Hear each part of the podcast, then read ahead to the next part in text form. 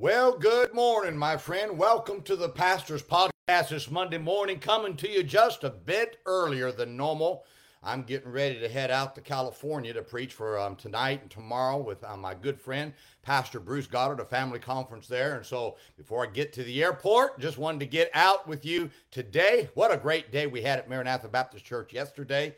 Souls say, first day of the campaign, great day. Man, over 40 visitors and attendance yesterday, and people saved, people baptized altars packed. It was exciting to see God work. I hope that you had a great weekend wherever you are. Hope that you had a great weekend. And as we go forward for the Lord, let's continue to reach the souls of mankind. Oh, how this whole world needs believers to have a heart and a passion for the souls of mankind. That's what we need.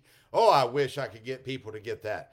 Um, I, I, know, and I'm and I'm not even the Savior. I can't even imagine what the Savior feels like.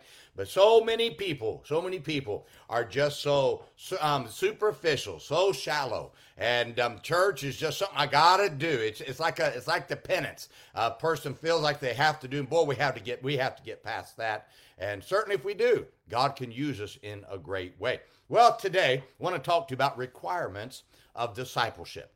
In Luke chapter 14, in verse 26, the, the scripture says, If any man come to me and hate not his father and mother and wife and children and, and brethren and sisters, yea, and his own life, he cannot be my disciple.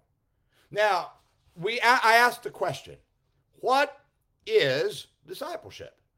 Now we hear so much about this little thing what the, this word called discipleship, and that and it's amazing is that we you know we we hear so much about it, and and so little of what the world calls discipleship is sad is is even in the scriptures.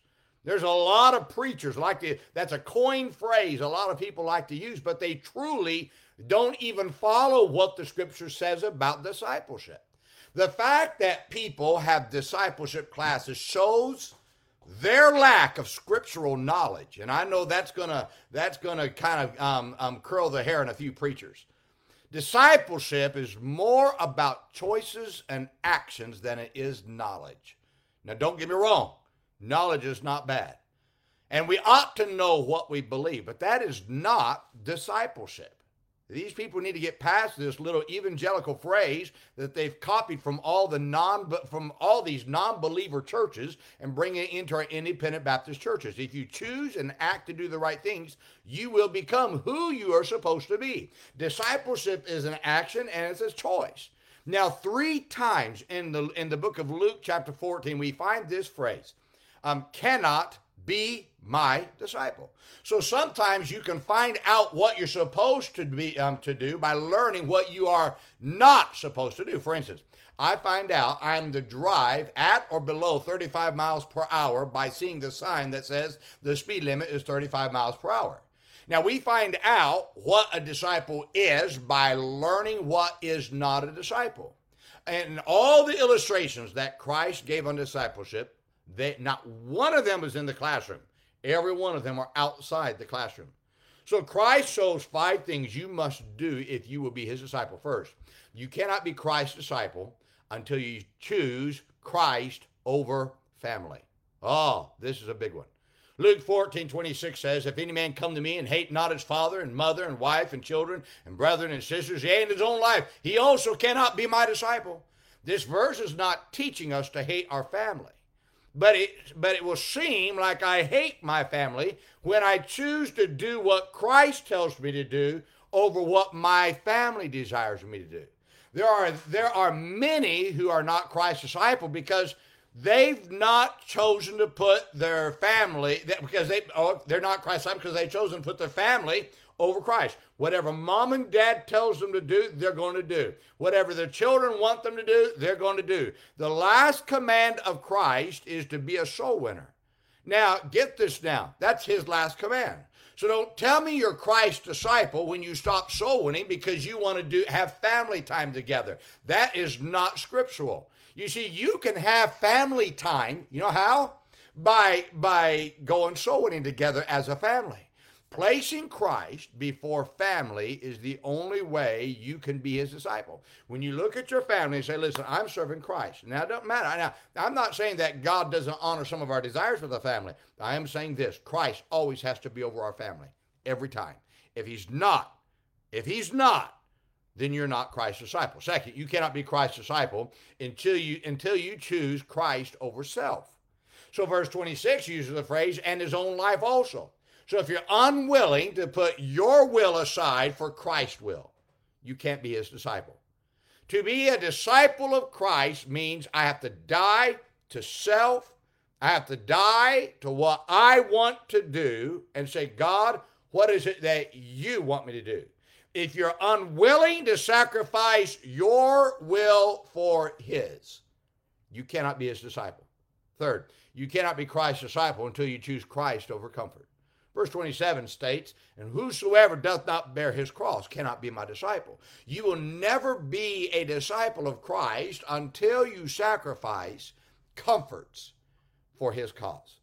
Many only serve God as long as it's convenient, but they quickly quit when it becomes inconvenient to serve God. It's not always convenient to be in church, not always convenient to run a bus route, not always convenient to serve God. But a disciple of Christ has placed comfort aside to be inconvenienced for the sake of Christ. You can't be Christ's disciple until you're willing to be inconvenienced for Christ's sake. Fourth, you cannot be Christ's disciple until you choose to follow Christ before all.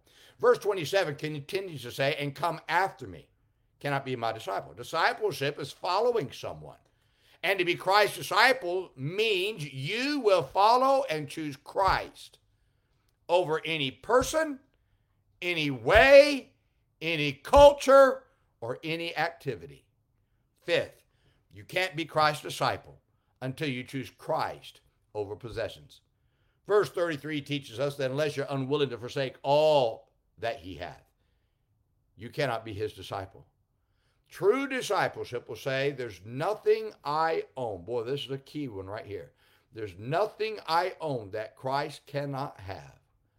Christ can have my health. If I have to lose health to stay in God's will, I'll then lose health to stay in God's will. If I have to lose finances to stay in God's will, lose finances, but stay in God's will. If I have to lose friends to stay in God's will, I'll lose friends to stay in God's will. My friend, until you get to the point that there's nothing that Christ cannot have, you can't be his disciple. I'm telling you. A lot of people say, well, I want to be a disciple of Christ. They go to the discipleship class. Oh, I'm a, I'm a disciple. No, you're not. Not until you do these five things. Because discipleship is more than knowledge. Discipleship, discipleship is a decision and it's an action. If I could put it this way, to put Christ above all. And when you're not willing to do that, my friend, everything else will fall in place when I put Christ at the top. I said, man, there is nothing that's going to replace him. My life, listen, your life ought to be Christ. And when you make Christ your life, what you live for, everything else will fall in place.